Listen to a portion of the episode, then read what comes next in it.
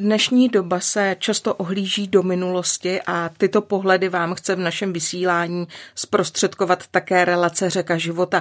U jejíhož poslechu vás dnes vítá Lucie Endlicherová. Když už v tomto programu činíme ty kroky proti proudu času, tak se většinou vypravujeme do doby třeba husické nebo bratrské, pokud jde o církevní historii. A z tohoto úhlu pohledu půjdeme dnes vlastně do jakéhosi mezidobí, chce se mi říci, do doby, o které v našem vysílání v tomto programu nebývá tak často řeč. Vypravíme se do doby na konci 18. a začátku 19. století, do doby, která byla v Evropě revoluční, do doby tolerančního patentu, do doby, o které se opravdu nemluví tak často. Dalo by se skoro říci, že jde o jakousi dobu ticha po pěšině. A přesto se v té době velmi výrazně také ledy hnuly, třeba směrem k národnímu obrození a k dalším událostem. Jaká byla tato doba z hlediska církevních dějin, to budeme dnes ilustrovat na příběhu Michála Blaška, prvního superintendenta evangelické církve helvéckého vyznání na Moravě. Jehož příběh nám dnes představí historik Sixtus Bolom Kotary, kterého vítám ve studiu. Dobrý den. Zdravím vás. Ještě předtím, než se dostaneme přímo k Blaškovu životu, pojďme představit trošku tu dobu, ve které jsme se ocitli. Eh, tedy tu dobu, která bývá charakterizována jako doba osvícenství. Pojďme přiblížit nejprve tento pojem. Co si pod ním máme představit? Tak profesionálního historika napadá celá řada různých, různých významů a těžko vyzdvihnout nějaký, který by nejvíce posluchače zaujal. Osvícenství eh, bez pochyby souvisí s tím, co můžeme označit jako cestu k modernitě, k současnému pojetí světa, k tomu, co vlastně známe dnes. Je to otázka uspořádání státu, role náboženství a podobně. A snad toho náboženství bych se jí zastavil, neboť eh, před osvícenstvím lze říci, že náboženství bylo ve středu společnosti. Společnost žila náboženstvím, její tepurčovali náboženské svátky, nedělní bohoslužby, poutě a další podobné záležitosti, kdežto po osvícenství najednou nám jakoby to náboženství končí v ohrádce, v jakési rezervaci. A důsledky toho konec konců vidíme i dnes, kdy vaše radio, stejně jako jiné aktivity, se snaží nějakým způsobem společnost nábožensky probouzet a ono to je dost obtížné, protože role toho náboženství je skutečně vytěsněna a, a jen velice těžko se lidé směřují s tím, že by mělo být součástí skutečně každé chvíle v našem životě, rozhodování, uvažování, přemýšlení a tak dále. A to myslím, že můžeme zase, abychom se zpátky vrátili k tomu osvícenství, eh, do jisté míry připsat na vrub tady tohoto hnutí. A přitom to, o co šlo o svícenství, tak nebylo to oddělení náboženství od běžného života, ale naopak propojení celého života s vírou. Naprosto máte pravdu, je tam celá řada různých proudů v osvícenství, osvícenství německé například, které rozhodně neusilovalo o nějaké svržení náboženství, naopak spíše o jeho znitřnění, spravdivění a proto také ve své knize uvažuji nad tím, zdali nenazvat tuhle tu osvícenskou dobu jako třetí reformaci, protože osvícenci skutečně mnohem navazovali na reformační myšlenky a proto také evangelíci eh, se k osvícenství rádi hlásili, alespoň mnozí eh, z těch, o kterých si budeme dnes tady spolu povídat. A kde se to tedy zlomilo, že nakonec dochází k opačnému procesu, než o který původně bylo usilováno, tedy skutečně k tomu rozdělení? Eh, bez pochyby na tom má největší, nevím jestli zásluhu, ale roli francouzská revoluce která ať už svým průběhem, tím, jak bulvárně vyzněla ti všechny eh, násilnosti, tak přehlušila, eh, řekl bych, všechny ostatní zvěstí, které kolem těch jmenovaných osvícenských proudů eh, běžely a ukázala osvícenství hlavně těm, kteří osvícenství neměli rádi, jako něco krvelačného, které bourá starý svět, starý pořádek a jehož výsledkem je vlastně chaos.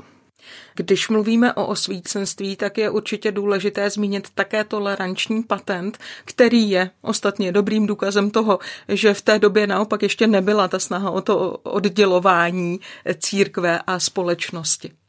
Zase záleží na úhlu pohledu. Podle eh, kritiků tolerančního patentu, což jsou zároveň kritikové osvícenství, nikoli překvapivě, toleranční patent přispěl k, také k rozbití starého světa, k rozbití barokní univerzality, je jejíž, v jejím středu stála katolická církev jako jediná církev eh, pro všechny. Co ten toleranční patent znamenal? Znamenal rozdělení světa v tom smyslu, že najednou bylo možné pro obyčejného člověka bylo možné volit svoji víru, svoje, své náboženství. To byla obrovská revoluce, protože člověk nebyl zvyklý na to, aby jeho svědomí, jeho vnitřní svět se odvíjel od uh, nějakého vlastního rozhodnutí. Prostě se narodil do určité doby, do určitého místa a toho do značené míry utvářelo. Ta svoboda volby samozřejmě nebyla úplně neomezená. Existovaly tam povolené konfese.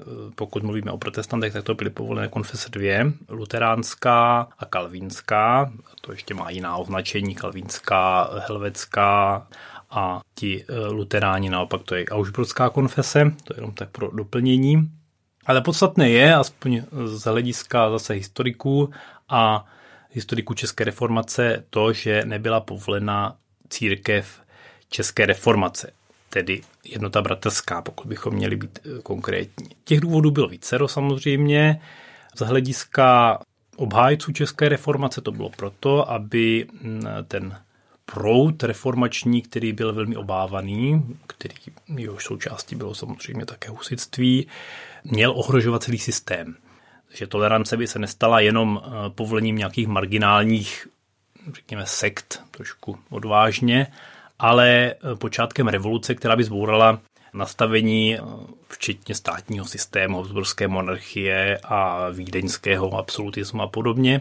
Tyto obavy tam nepochybně byly, ale zase z druhé strany, abychom hájili také, řekněme, státní aparát, který eh, myslel na jinou věc, totiž, že jednota bratrská vlastně byla velmi takovým abstraktním neurčitým pojmem. Samozřejmě můžeme říci, můžeme na to namítnout, že existovala ta obnovená jednota bratrská v Ochranově, Ovšem ta nepochybně platí, že se od eh, původní jednoty v letčem vzdálila. Navíc v té době také nedisponovala velkým potenciálem pro expanzi eh, a hlavně ona se soustředila poněkud na jiná, jiná teritoria.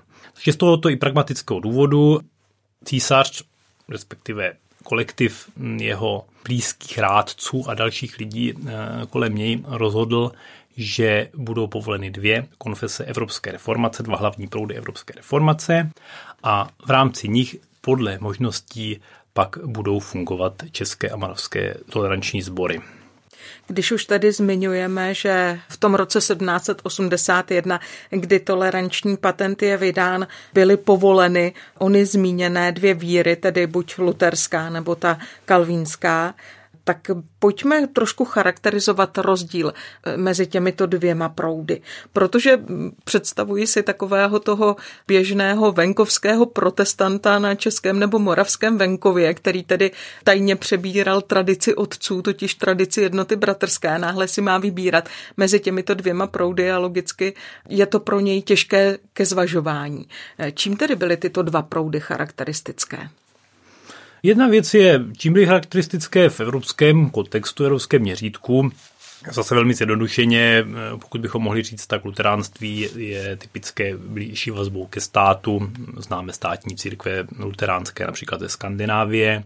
Luteránství je typické tím, že nezbouralo schéma, dejme tomu, vizuality, které je typické pro katolicismus, to znamená luteránské kostely, pokud navštívíme nějaké v zahraničí, tak nám přijdou eh, velmi podobné tomu, co známe z katolických kostelů, mají oltáře, a to základní schéma, jaké je, je obvyklé v katolických kostelích. A naopak ta kalvínská víra je taková, řekněme, radikálnější v tom bourání staré vizuality, v čištění prostoru, který až téměř už ztrácí charakter nějaké svátostné nebo kostelní atmosféry. Oni sami dokonce odmítají pojetí kostela jako nějakého svátostného prostoru, aspoň ti radikálnější. Ale to všechno musíme převést do českého prostředí, protože tam ty věci fungovaly poněkud jinak a hlavně pokud jste zmínila uvažování venkovských lidí, a jakožto dědiců jednoty bratrské, ono to bylo trochu složitější, protože tam těch tradic eh, přicházelo několik a vzájemně se různě mísily. A ty knihy, ze kterých hlavně čerpali, dejme tomu své, své tradice, tak byly dost často znovu vydávány, ať už s kalvínským nebo luteránským eh, přídechem, který upravoval ty domělé tradice podle svých potřeb. Eh, šlo tam o to, že ty věci v podstatě splývaly. To znamená, pro venkovana nebylo možné úplně přesně odlišit, co to znamená kalvíctví, co to znamená luterství, co to znamená jednota bratrská, protože ty tradice byly velmi abstraktní a, a navíc nelze zase úplně přeceňovat eh, schopnosti eh, teologické u sedláků i hm, třeba podruhů nebo, nebo různých eh, venkovských služebníků. To znamená, že přicházeli ke slovu jejich lidoví vůdcové, různí, různí laičtí kazatelé, kteří podle svého vlastního uvážení nebo svého svědomí, chcete-li, jim doporučili konkrétní e, víru. V našem případě, pokud bychom se měli orientovat na prostředí, které, do kterého později přichází e, Michal Blažek, tak e, tam převážilo kalvínství.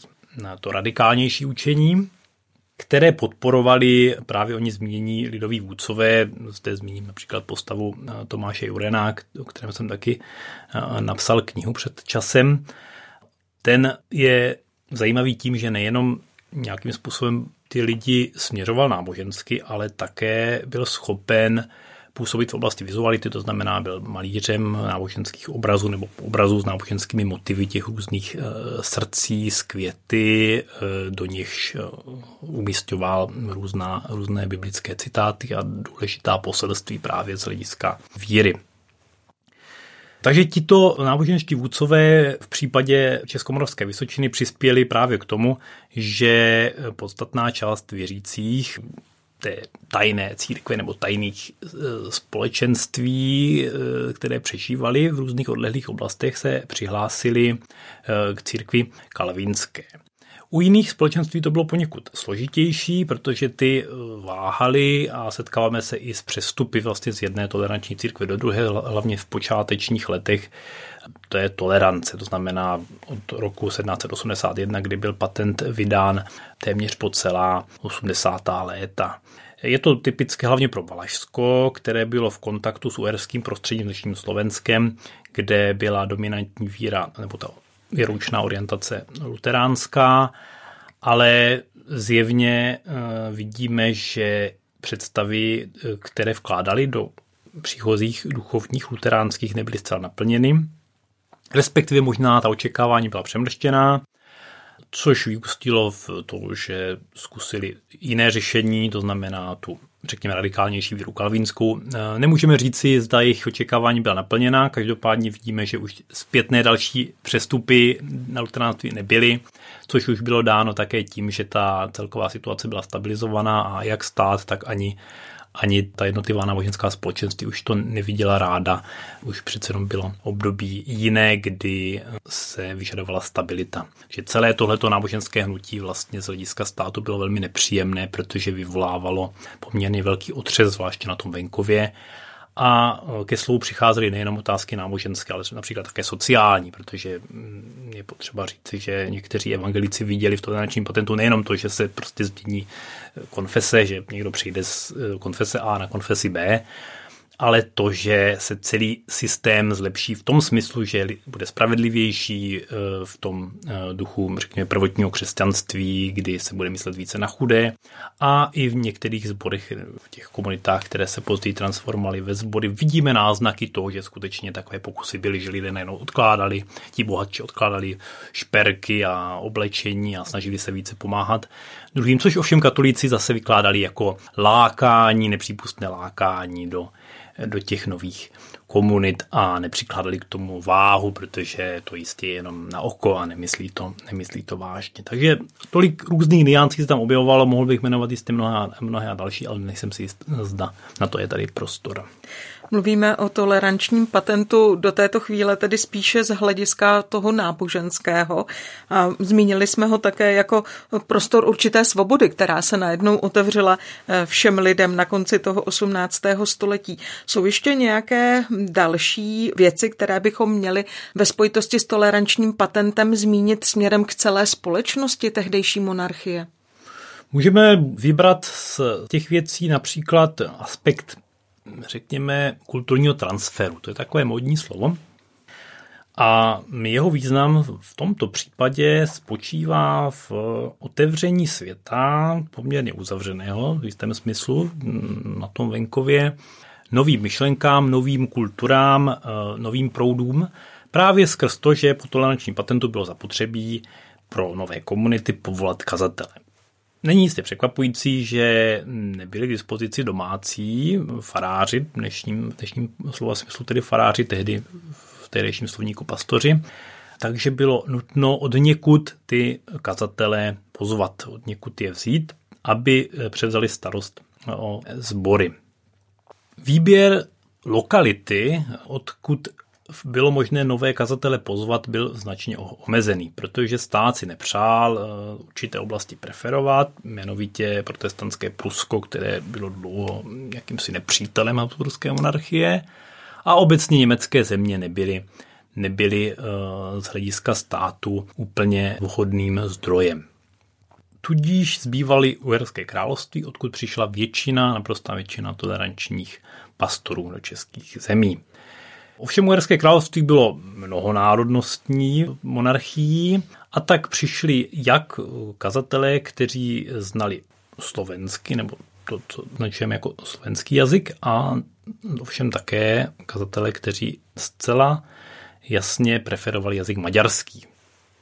A ti dominovali právě v kalvínské, eh, v kalvínské církvi, protože kalvínská církev eh, byla v úhrách dominantně maďarská. To se dělilo v podstatě podle, podle jazyka, zatímco eh, reformační směr kalvínský byl spíše maďarskojazyčný, nebo víceméně, tak luteránský směr byl naopak typický tím, že ta luteránská církev se nazývala jako slovenská. A zde bychom mohli už navázat na eh, našeho hrdinu Michala Blaška, protože ten se z toho opravdu vymykal právě tím, že ačkoliv byl členem kalvinské církve, tak velmi dobře znal ten jazyk, kterému můžeme říkat slovenština, čeština. Ono je to složité, protože ta slovenština vlastně se etablovala až poté, co ten, ten celý proces proběhl. A právě Michailu Blaškovi se budeme věnovat i v dalších chvílích v programu Řeka života. Dobrý poslech.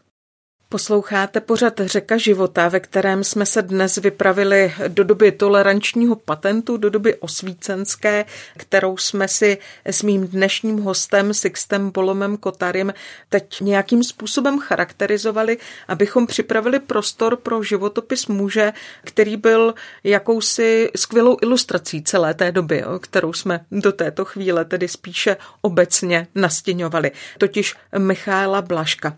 Pojďme se tedy vypravit do jeho života konkrétně. My už jsme zmínili, že pocházel z Uher, tedy místopisně, že byl kazatelem, pastorem kalvínské církve, která byla v Uhrách maďarskojazyčná a přitom mluvil slovensky, dejme tomu, pro zjednodušení označme to takto. Těch věcí, které byly na jeho životě ovšem zajímavé, bylo mnohem více. Pojďme je tedy postupně probírat. Vypravme se tedy nejprve do jeho rodiště, do Uher a zmiňme ty počátky jeho života. Asi by bylo dobré začít narozením rokem 1753, kdy přichází na svět malý Michael v městě Senici, tedy dnešní západní Slovensko které lze eh, charakterizovat tím, že bylo blízké městu Skalici. Skalice byla na eh, uhersko-moravských hranicích a byla důležitým centrem eh, českých nebo českojazyčných exulantů. Máme poměrně odůvodněnou představu, že Michal Blažek byl potomkem českých exulantů. A je i dosti pravděpodobné, ačkoliv na to nejsou přímé důkazy, že tito exulanté byli českými bratry. Proč se to tak můžeme domnívat? Centrem mm, náboženského života Blažkové rodiny byla Bible kralická. Blažek sám používá kralickou bibličtinu v svých výrazech, je to, je to docela dobře patrné z jeho, eh, z jeho kázání, z jeho textů eh, českých, to znamená, té rodině se mluvilo česky, řekněme, ovšem s nějakými nářečními prvky eh, slovenskými, to je, to je zjevné. Tam zase docela zajímavá kapitola je, jak tito, tito potomci českých exulantů se začlenovali do tamnějšího prostředí, mm, které bylo s převahou eh, slovenské, ovšem byli tam také například Němci. Kdy je vidět, že exulanti víceméně tvořili samostatné komunity, kde se snažili budovat svůj život podle vlastních zásad, eh, s přihlednutím také k náboženství. To znamená, zde vidíme jakýsi, jakousi snahu prolnout eh, náboženský život s tím životem světským, včetně toho, že tam byly různé společné eh, vývařovny, kdy, kdy pro celou komunitu se vařilo společně jídlo, společně se pralo, tak aby vlastně se ty věci zjednodušily. A tento program, řekněme velmi progresivní, inicioval eh, značný rozvoj dnešního západního Slovenska, takže můžeme hovořit o české kolonizaci a značném vlivu na pozvednutí tamnějších řemesel a jazykověci dokonce hovoří o značném vlivu na jazyk, že čeština vlastně těch exulantů v jisté podobě tedy eh, i ovlivňovala eh, západoslovenské nářečí. Ale zpět k té Blaškově rodině. Kdy přesně jeho předkové na dnešní Slovensko přišli, nevíme. Ale můžeme spekulovat, že to nebylo dlouho poté, co proběhly ty drastické změny v českých zemích, to znamená stavovské, povstání Bílá hora a tak dále, protože generace, které přišly eh, později v 18. století, již jsou označovány v matrikách jiným způsobem, jako Bohemus, Moravus, latinsky, což u Blažku nenacházíme. To znamená, je vidět, že v 18. století, odkud už máme nějaké písemné záznamy, byli v té oblasti naturalizování, už tam žili nějakou tu, řekněme, druhou, třetí generaci.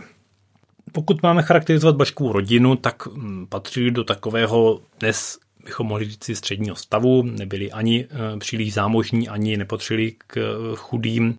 Jeho otec e, byl krejčím a ovšem měl také v nájmu výčep což je zajímavé, protože kombinoval tato dvě povolání pro nájem hospody a krejčířství, tak aby vlastně mohl nějakým způsobem uživit svoje děti, protože takových lidí, co měli v nájmu hospody, bylo, bylo v jeho městě Senici více. A kromě toho ještě hospodařil na pronatých polnostech. Tím se mu podařilo nějakým způsobem stabilizovat příjmovou základu, tak aby mohl uživit několik, několik svých dětí. Tam je zajímavé, když eh, pořád dokola zmiňujeme uživení dětí, mm. právě to, že se Blaškovi dostalo vzdělání, mm. které vlastně mu pomohlo v té jeho další kariéře. To vzdělání nepochybně začalo v rodině, jak jsem zmínil, velkým důrazem na výuku Víme zase z analogií, že v těchto exulantských rodinách už od eh, velmi raného věku otec většinou, ale mnohdy i matka eh, pomocí Bible Kralické děti učili znát hlavní pravidla, eh, pravidla života. A jistě pak se nebránili tomu, když odešel ze svého rodného místa do Prešpurku, do dnešní Bratislavy, na evangelické gymnázium.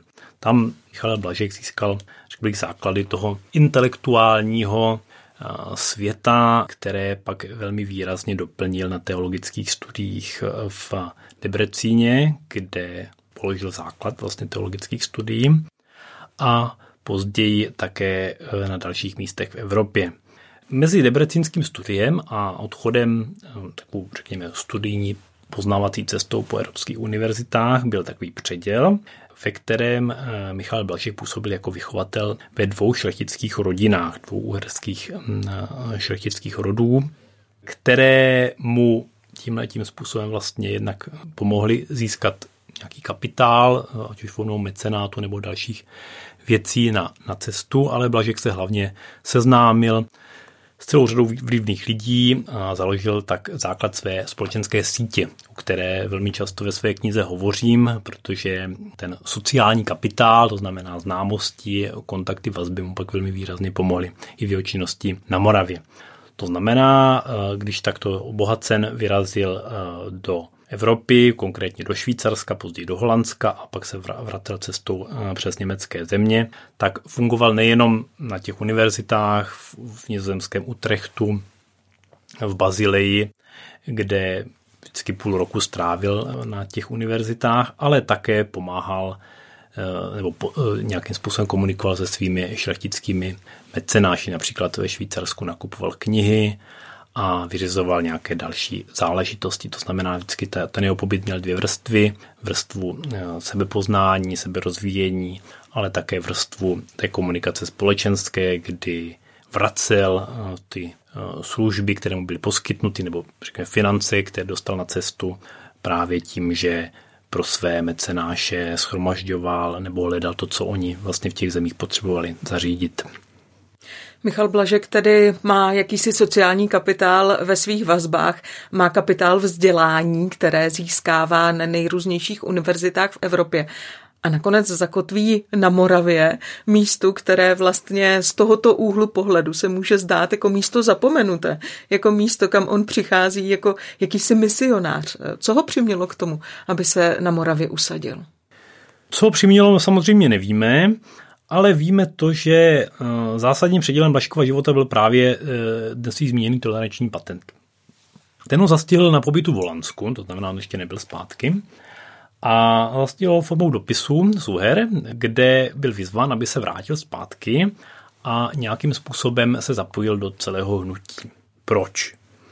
Eh, bylo tomu tak proto, že Oblaškovi bylo více či méně známo, že mluví česky což v případě uherské kalvínské církve, jak jsme již eh, řekli, nebylo zcela obvyklé a, a protože církev chtěla nějakým způsobem eh, pomoci náboženskému hnutí v Čechách a na Moravě, tak chtěla vyslat co nejvíce pastorů, co nejvíce kazatelů, kteří aby alespoň trošičku znali ten místní jazyk. Bylo velmi důležité, aby eh, pomohli církev, která byla v rozpuku, aby mohli dále budovat. Takže Blažek byl od začátku v takovém objektivu pozornosti pro svoje schopnosti, pro svůj původ, ale k tomu muselo ještě přispět jeho vlastní rozhodnutí, které nepochybně bylo eh, znamením eh, vzdání se daleko slibnější kariéry, ať už v uhrách, nebo pokud by zůstal v zahraničí. To je nepochybné a myslím, že sám eh, Blažek i to ve svých zápiscích tak glosuje, že se rozhodl a že to rozhodnutí bylo v také jakýmsi niterným povoláním. Znamenala tahle ta výzva pro něj taky volbu duchovního stavu, nebo už o něm přemýšlel předtím? Duchovní stav byl nepochybně rozhodnutím již předtím, protože ty univerzity všechny byly směřovány teologicky, takže to teologické studium bylo jasnou volbou ale nebylo jasnou volbou to, že eh, odejde jako, jak jste řekla, misionář, což bylo to pojetí eh, právě eh, uherské do země svých předků. O Michailu Blaškovi mluvíme v dnešním vydání pořadu Řeka života společně s historikem Sixtem Bolomem Kotarym, který právě o Michalu Blaškovi napsal také knihu, která se jmenuje Svoboda svědomí. Vy o Michailu Blaškovi v té knize mluvíte jako o člověku, který byl nejlepší osobností pro svůj úřad, totiž eh, pro superintendentství evangelické církve helvéckého vyznání na Moravě. Proč proč jste ho charakterizoval právě tím letím způsobem? No to si kladu tuto otázku také sám a zvláště v kontextu toho, že někteří recenzenti, kritikové mé knihy mi to trochu vyčítají, že jsem neobjektivní a že bych měl více zdůraznit Blaškově stinné stránky, kterých také nepochybně byla celá řada. To ani v konec konců ta kniha nezastírá. Za Blaška hovoří fakta. Pokud se podíváme na statistiky, ty ovšem jsou dosti nepřesné na tu dobu, tak lze vyvozovat, že za jeho působení se počet evangelíků jeho církve zdvojnásobil, což je docela eh, dobrý výkon, eh, vzhledem k tomu, že ta církev byla poměrně často terčem různého pronásledování, šikanování, ti lidé rozhodně neměli příležitost k nějakým misijním výbojům nebo něco takového, naopak mnozí v jiných zemích z té církve odcházeli. Je také dobré se podívat do jiných uh, superintendencí, protože pokud se podíváme na současné mm, území našeho státu, tak tam uh, byla ještě další superintendence, titulárně významnější, a to totiž superintendence Česká pro Čechy. kde vidíme obrovskou fluktuaci za tu dobu, kdy Blažek působil v úřadě, což, což je asi 40 let, tak se tam vystřídalo prostě pět nebo, nebo nevím kolik superintendentů, kteří byli velmi, velmi různých kvalit. Tam to přeskakuje od alkoholiků až po, po naprosto, bych řekl, až svaté lidi, kteří hlásali své panictví a podobně. A to samozřejmě nepůsobilo úplně na, na stabilitu nebo na prestiž toho úřadu.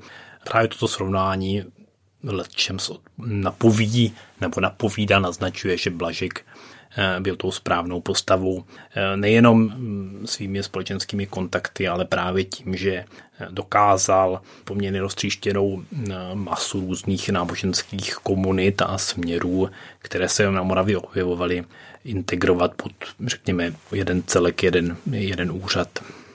My jsme to teď vzali tak trošku odprostřed, protože mm-hmm. jsme mhm. mluvili o tom superintendentství, ale přece jen pojďme se vrátit na ten počátek, k tomu příchodu eh, Blaškovu eh, na Moravu. Když tedy se rozhodl, že na Moravu půjde, že přijme ten v uvozovkách misionářský úkol, eh, tak jaká byla jeho další cesta?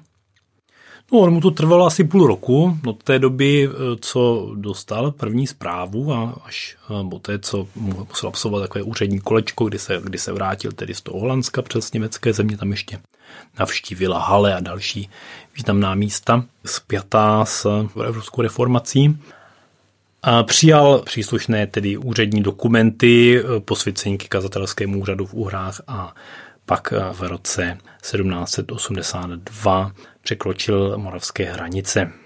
To zase, když už tady zmiňujeme různé zajímavosti, tak to se neobešlo bez průtahu, protože Blažek, který byl zvyklý přece jenom z té západní Evropy na takový svěží, pozdní osvícenský vzduch, tak najednou byl zaskočen cenzurou, protože eh, na moravských hranicích eh, celníci chtěli eh, vidět jeho knihy, jestli tam není něco, něco závadného, co by mohlo rozbouřit hladinu mínění, takže musel velmi složitě vysvětlovat, že ty knihy už jsou eh, v nějaké, teď nevím, jestli v jakém obalu jsou zapečetěny, a byly již scenzurovány na jiném místě, takže není potřeba je opět všechny eh, eh, jaksi procházet a kontrolovat. Takže to je Blašková glosa, která, kterou připojuje k vstupu na Moravu velmi případná, protože to jsou pozůstatky toho, s čím pak bude Blažek po celý svůj další, nejenom osobní, ale i řekněme pracovní, profesní, kariérní život bojovat. To znamená pozůstatky takového toho opaku, toho, čeho, co jsem nazval eh, titulem své knihy jako Svoboda svědomí. V té době, kdy Blažek překračuje hranice, tak uh, už měl rozhodnuto o tom, kam bude směřovat na své první působiště, eh, kterým byla Jomravská Nosislav. S předáky nebo vůdci nosislavské komunity se Blažek setkal už předtím, oni ho skoro řekl, pronásledovali, na jeho cestě už o něm věděli, takže ho silněji počíhali, jsou snad údajně v Praze, možná i ve Vídni. Tam ty zprávy jsou takové kusy, takže můžeme jenom odhadovat. Ale Blašková, nechci říct sláva, to ještě je předčasné, ale vědomí o tom, že, že takový jako mimořádný člověk, který splňuje předpoklady, je mladý, perspektivní, zná, zná jazyky, zná hlavně tu češtinu, že tady je a je možno ho oslovit a požádat, aby se stal pastorem vznikajícího sboru, se roznesla. To znamená, Blažek se setkával i už po té, co se rozhodl pro tu Nosislav, se setkal s dalšími prozbami, zda by nemohl být například pastorem v Javorníku, který byl blízko hranic což musel odmítnout, ale eh, v Javorníku se stavili, jak víme, a dokonce tam nějaké místní mládence eh, vyzval, aby studovali v Úhrách, takže už tehdy vlastně, kdy ještě vůbec nebyl ustanoven jako, jako pastor, tak začal vykonávat tu činnost velmi prospěšnou pro zdejší církev a domlouval, jak ti mladíci by mohli, kde by mohli studovat, kdo by jim pomohl, kde, kde by byli ubytováni a tak dále. Takže už tehdy vlastně lidé věděli, že tento člověk je, řekněme, právě jak jsme jak jsme naznačili, vhodným adeptem nejenom pro ten úřad toho pouhého v úvozovkách pastora, ale i toho superintendenta, což abychom asi mohli, mohli také čtenářů vysvětlit, jednoduše řečeno biskupa, ale protože ty kalvínské církve se vyhýbají tomuto zase tradičnímu označení z důvodu, aby příliš se neblížili pojetí katolickému, tak, tak byl zaveden pojem superintendent, ale je to vlastně takový nadřízený zase v úvozovkách pastorů v konkrétní dané zemi, v tomto případě na Moravě. Když zmiňujeme první eh, Blaškovo působiště, totiž Nosislav, padla zde zmínka i o Javorníku, tak se z dnešního úhlu pohledu může zdát, že mluvíme vlastně o nenápadných obcích, o eh, malých mm-hmm. komunitách. Ale asi je důležité zmínit, že ta velikost nebyla měřítkem, ale měřítkem bylo to, zdali tam působila ta komunita dané, daného vyznání. Je to tak?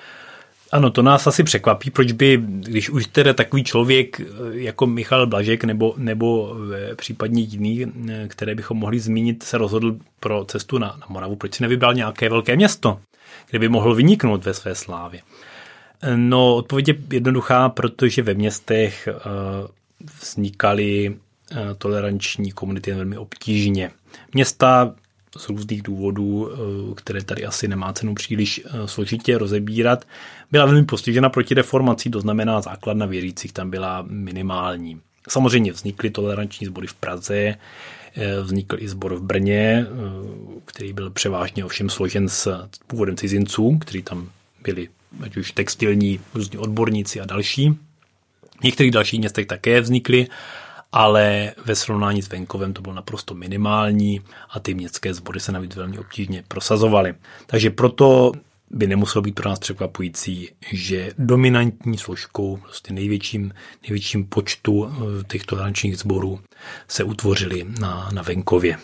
Takže proto Nosislav, která navíc byla velmi příjemnou volbou, zase ve srovnání bychom měli nějak skoro statisticky srovnávat, který sbor by byl vhodný pro takového trochu spohodlnělého pastora, zvyklého na určité standardy, tak eh, Nosislav eh, byla příjemná svým dobrým klimatem, svým vínem, protože tam byly kolem vinice, a komunitou, která byla poměrně dobře zakořeněná ve svém úsilí novou církev nenechat padnout. To znamená, byla tam velká obětavost a snaha pastorovi výrazně v těch začátcích pomoci. Co bylo naopak takovým, řekněme, mínusem, záporem, bylo to, že Nosislav byla utopena v katolickém moři, zase chceme to z toho konfesního pohledu tak vyjádřit. Tím pádem nějaké velké cesty po okolí nebo, nebo e, přátelství s se šlechtici, které bylo velmi typické pro blaškovo působení, konkrétně v Nosislavě příliš ne, nepřipadalo v úvahu. Co bylo charakteristické pro to nosislavské období? Přece jenom pořád jsme jakoby na začátku, mm-hmm. několikrát tu padla ta charakteristika misionářské práce. Tak co bylo podstatou té nosislavské misionářské práce Michala Blaška? Podstatou misionářské práce, práce Michala Blaška v Nosislavi bylo zjištění, že to vlastně není misionářská práce.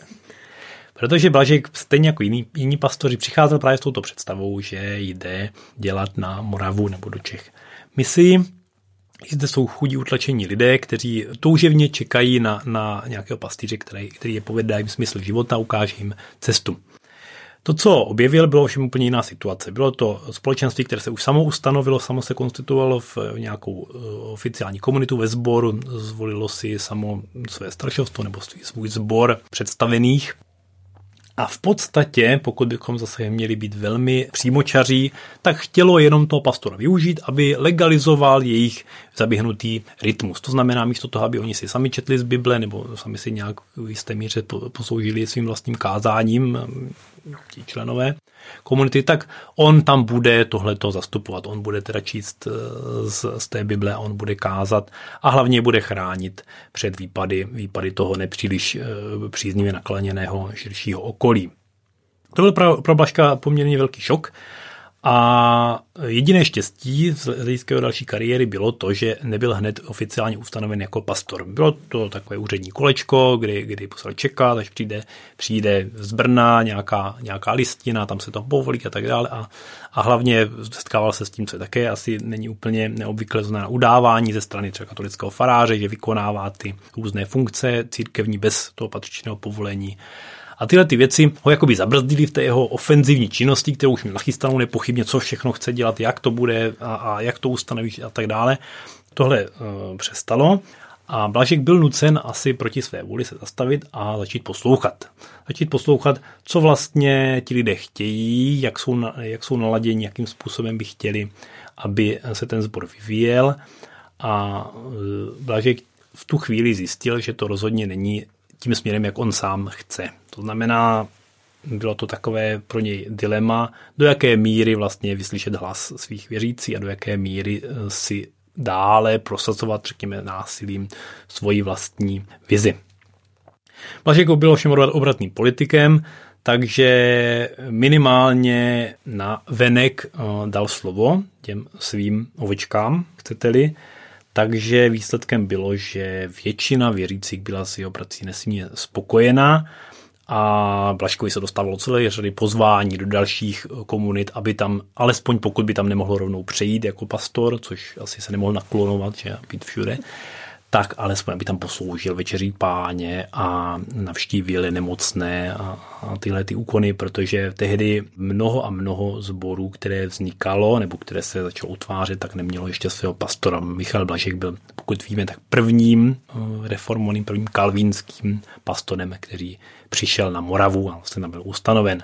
U Luteránu to trochu jiná situace, protože, eh, jak jsme zmínili to Valašsko, tak tam bylo přece jenom blíž, takže tam už eh, se objevují objevují kazatelé na sklonku roku 1781, zatímco Blažek, eh, pokud víme, přišel do Nasislavy 26. srpna 1782 eh, a vydržel zde zhruba dva roky. Ty dva roky tedy, tak jak jsme je charakterizovali, byly velmi plodné, i co se týká Blaškova působení nejenom v Nosislavy, ale také v tom širším okolí v dalších zborech. Tohle bez byla živná půda, protože se posléze stává superintendentem. Ano, ale to už ho potkává na jiném místě, totiž v Vimramově. To je poněkud severněji, kam se rozhodl v roce 1784 přesunout. Zase proč tomu tak bylo a jak to e, všechno nastalo, asi mnohé napoví jeho aktivita v tajných společnostech, těch sednářů, iluminátů a dalších, kteráž to tato aktivita se datuje již do sizlavského období, protože Blažek byl ať už za úředními povinnostmi nebo z jiných důvodů nucen navštěvovat Brno. A Brno bylo takovým centrem těchto různých spolků, které se začaly utvářet právě jako jeden z plodů josefínského, to pozdně osvícenského období té atmosféry, Eh, která přece jenom přála větší svobodě, většímu nadechnutí a združování v různých alternativách toho, co jsme znali, nebo co znali tehdejší lidé v katolické církvi, různých bratrstev a tak dále, to přece jenom jim tolik nevyhovovalo, tak tvořili něco nového, což byly salony. Salony typické tím, že zde mohli nerušeně a svobodně hovořit lidé různých stavů, šlechtici, učitelé, různí podaní, a vyměňovat si nejnovější myšlenky, diskutovat a vlastně jejich prestiž v salonu nebyla závislá na tom, kolik mají titulů nebo jaký, jaké mají společenské postavení, ale jaké mají schopnosti v té diskusi obstát a jaké argumenty mohou, mohou přinést. Tady tyto salony pak se transformovaly nebo různě tak přeskupovaly do zednářských loží, Velmi výrazně eh, to bylo ovlivněno vídeňským prostředím, kdy hlavní vídeňská lože byla centrem intelektuální života. Víme, že tam byl Wolfgang Amadeus Mozart a další lidé. A ty lože se prakticky staly už jenom takovým jako symbolickým, rádoby tajným znamením, které různě lidé parodovali nebo, nebo snažili se zakladat svoje lože, ale bylo to všechno, řekl bych, spíše na úrovni takové intelektuální nebo více či méně intelektuální hry. Rozhodně nelze čekat, že při takové množství různých lidí, kteří tam přicházeli, že by šlo o nějaké zásadní otázky, já nevím, fungování světa nebo budování nějakého nového světového pořádku a podobné věci, které se v kontextu tady právě zednářů objevují. To neznamená, že to nemůže být pravda na jiném místě, ale každopádně uh, zednářské lože na konci nebo eh, v 80. letech 18. století jsou spíše záležitostí společenskou, intelektuální, saloní.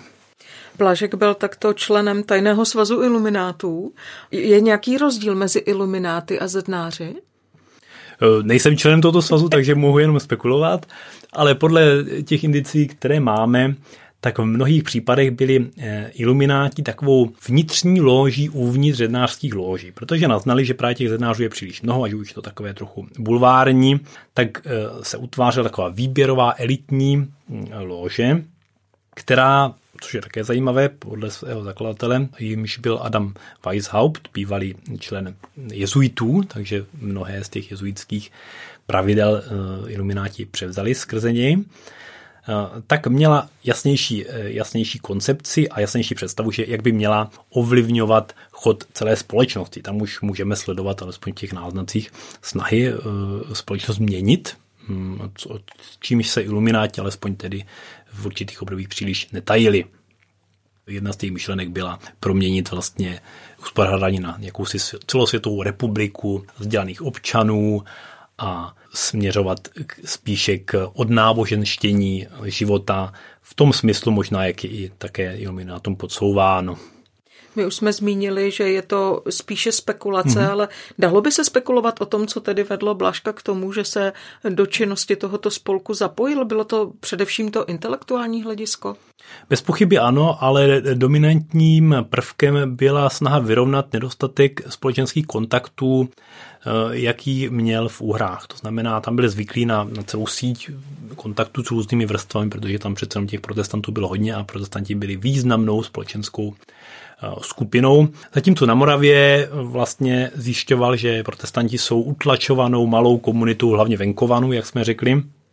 A Brno bylo v tomto eh, výzvou, poněvadž zde eh, evangelíci nebyli jenom ti venkované, kteří žili na brněnských předměstích tehdejších, ale i řada významnějších lidí právě, kteří se přistěhovali z, z německých zemí, aby tady zakládali textilní průmysl, aby tady působili a kolem nich samozřejmě také vznikaly kontakty s rodovou šlechtou a dalšími, kteří sice byli katolíci, ale přece jenom byli více progresivnější a uvažovali, jakým způsobem by mohli to svoje prostředí změnit směrem k tomu, co e, znali někteří ze svých cest třeba ze západní Evropy. Takže takto různě vznikaly salony a takto pak e, byly zakládány i ty lože, ať už zednářské nebo iluminátské. Členství v tajném svazu iluminátů tedy motivuje Blaška i ke změně jeho působiště? Je to jedna z, z cest, jedna ze spekulací, o kterých můžeme takto uvažovat. Důvodem je hlavně osoba hraběte Antonia Belcredyho. Belcredy byl s Blaškem tajném svazu iluminátu, jeden z asi poměrně důležitých členů, protože měl dvě iluminátská jména.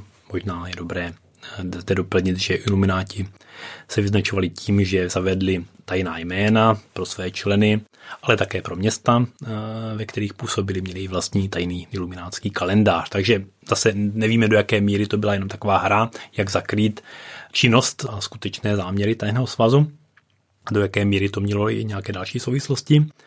Eh, nicméně blízkost druhého tajného bratra, co by majitele panství, bez pochyby byla velkým inspiračním zdrojem k tomu, aby se Michal Blažek přesunul z Jomorské Nosislavy na sever do srdce, řekněme, Českomoravské vrchoviny do městečka Jimramova.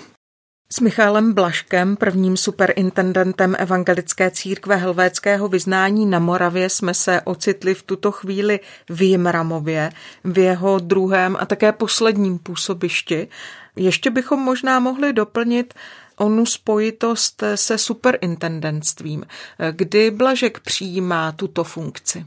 Bylo to na začátku jeho jimramovské dráhy v roce 1784, což zase, abychom si to nějak mohli představit, jak ta chvíle probíhala, dostal úřední dokument, který mu to, toto oznamoval, že je zustanoven tímto biskupem, zase používám to jednodušší slovo biskupem reformovaných evangelíků.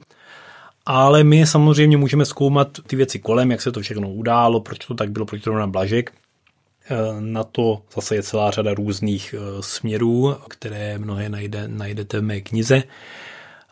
Jde o to, do jaké míry se to uskutečnilo na Blažkovo samotné přání, protože můžeme jak zase eh, bylo naznačeno, můžeme sledovat Baškovou aktivitu, která eh, není vyhrazená ke konkrétnímu sboru už od začátku, kdy, kdy myslí na, na, ty, na ty nové studenty teologie, myslí na nové sbory, aniž by k tomu měl nějakou funkci, prostě to považuje za přirozenou součást svého života. A tak se objevily celkem logicky, logicky spekulace, že Blažek na tento úřad eh, pomýšlel delší dobu a pomocí svých uherských, zejména uherských kontaktů vlastně u císaře si vynutil, řekněme skoro, jmenování eh, do tohoto úřadu. Jaká byla pravda, se asi nedozvíme. Každopádně eh, vidíme, že Blažek se v úřadu velmi rychle aklimatizoval, řekněme, sice narazil na opozici svých kolegů pastorů z Uher, kteří mu vyčítali, že právě k té funkci přišel neoprávně, že je příliš mladý, příliš dbá na svůj zevnějšek, jsou tam zmínky o tom, že nosí paruku a pudruje se a podobné záležitosti, které jsou prý pro ukazatele naprosto nepřijatelné. Ale Blažek na všechny tyhle ty výhrady dříve či později odpověděl tak, že jejich autory si usmířil různými cestami, jak už to on uměl, ať už je, že je jim poskytl nebo je přiblížil nějakému zajímavému sňatku, nebo, nebo si je udobřil jiným způsobem, protože on byl mistrem těchto strategií, jak vlastně lidé, kteří nejsou mu nakloněni, eh, si zpřátelit. Je pravda, že někteří eh, dopadli tak, že odešli nakonec z Moravy, a tím pádem i z jeho superintendence, ale řadu jeho nepřátel později nacházíme mezi jeho příbuznými nebo mezi lidmi, kteří mu později velmi pomohli. My už jsme tady dodali několik charakteristik života i činnosti Michaela Blaška. A tak když máme obsáhnout teď to dlouhé období, kdy jednak žil a působil v Jimramově a jednak byl superintendentem, je to více než 40 let, mm-hmm. tak co bychom ještě měli přidat, abychom dokreslili nějak ten obrázek Michaela Blaška jako té nejvhodnější osobnosti pro onu funkci, kterou zastával? Opět těžko vybírat, můžeme samozřejmě z sáhodouze mluvit o takzvané helvetské nebo freimerské rebelii v roce 1797, kdy byl Blažek skoro obviněn z toho, že připravuje jakousi českou verzi francouzské revoluce a v, je, v centru této revoluce mají být evangelíci. A z toho naštěstí se pomocí šikovných právníků a vlastních schopností a možná i svých kontaktů velice dobře dostala. Ku podivu, což nikdo nečekal, obhájili svůj úřad, všichni očekávali, že bude sesazen. To se nestalo. Ale čím můžeme Blaška nebo Blaškovou působení v, v úřadu charakterizovat je neobyčejná stabilita. To znamená dal stabilitu a jakýsi pevný rámec, ve kterém se mohly jednotlivé sbory vyvíjet. To bylo důležité právě v době, kdy vypukly války, války s revoluční Francií, později vlastně napoleonské války a stát velice negativně, zvláště po smrti Josefa a Leopolda II. na evangelíky té kalvínské konfese nahlížel, protože podle mínění mnohých úředníků to byli ať už skrytí nebo otevření revolucionáři, kteří chtěli svrnout monarchii, chtěli jiné uspořádání společnosti, chtěli, aby jejich církev byla dominantní a e, neváhali prý použít veškerých možných e, způsobů, aby toho dosáhli. Takže evangelici jako revoluční živel a Michal Blažek jako taková hra, řekněme, proti tomu státnímu systému, který e, evangelíky se snažil logickým způsobem právě eliminovat. Dělal to tak, že například velice rád povolával co nejvíce mladých mužů do války, aby tak je co nejvíce, co nejvíce eh, jak si minimalizoval jejich působení v vlastním prostředí. My jsme hodně mluvili o Blaškovi jakoby zvenčí, eh, o jeho působení, o jeho rysech, o jeho činech. Ale pojďme chvíli zmínit také jeho názory. Vy jste zkoumal jeho postavu hmm. do hloubky, už jste několikrát zmínil různé jeho poznámky, to, kde něco glosuje a tak dále. Tak bych se ráda ptala také na to, co vás oslovilo z jeho díla. Jestli bychom mohli přidat něco z toho, co je možné z jeho odkazů vzít si také z téhleté strany, už přímo z jeho vlastních myšlenek.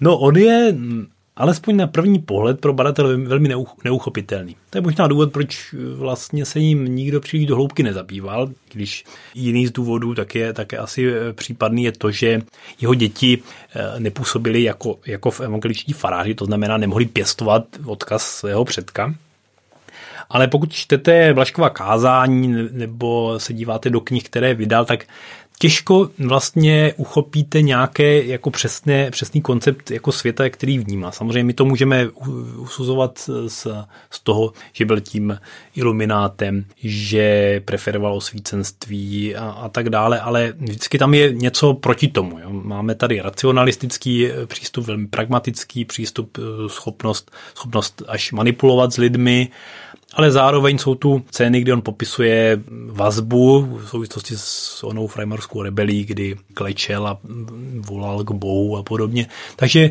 vždycky, vždycky to něco vyvažuje, takže jako troufnout si Blaška označit třeba jako ateistu, což by jistě mnohý přivítal, abych, abych jako řekl něco takového razantnějšího, co, což by mohlo překvapit, tak to nelze, protože vždycky tam máme jiný prvek, který nám řekne pravý opak z jeho života.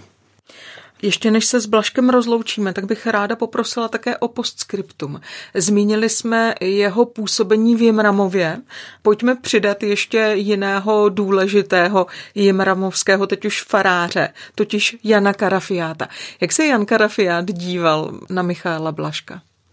No, eh, vztah eh, Karafiáta a Blaška tam skoro popisuju jako vztah dvou nějakých zpřízněných lidí. Zase eh, už se objevily kritiky, že vlastně je to přemrštěné, nebo je to nějaká strategie, jak získat čtenáře, protože přece jenom ten Karafiát je takový známější. Jenomže já si dovolím na tom trvat, protože Karafiát sice zdánlivě byl orientován jinak, víme, zmínili jsme toho Blaška jako spíše racionalisticky uvažujícího člověka a Karafiáta, Karafiát je známý alespoň těm zasvěcenějším jako člověk, který je konzervativní, velmi hluboké niterné víry. To znamená, jako by se ty, tyto dvě osobnosti nepotkávají.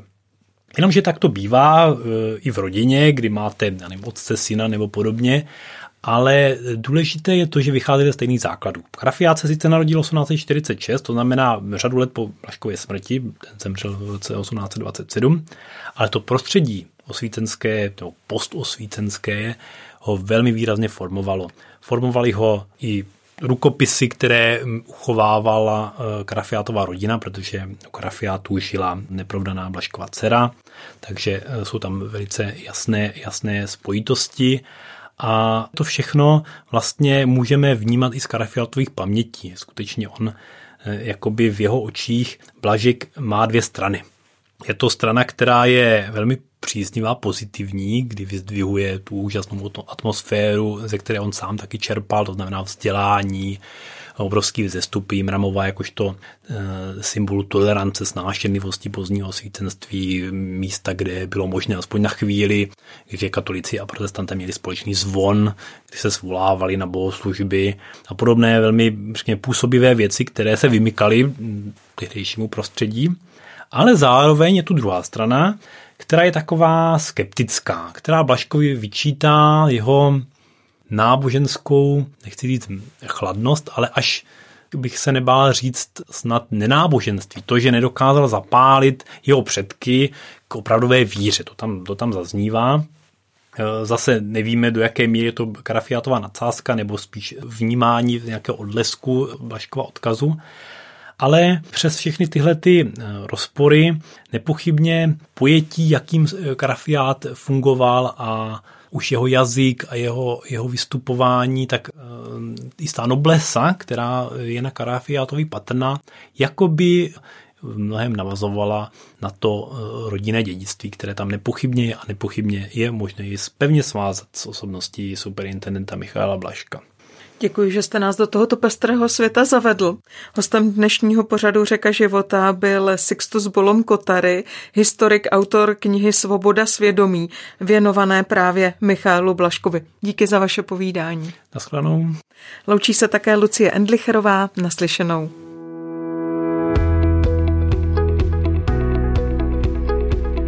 Podcast vznikl na Rádiu 7, které žije z darů posluchačů. Pokud nás budete chtít podpořit, budeme rádi.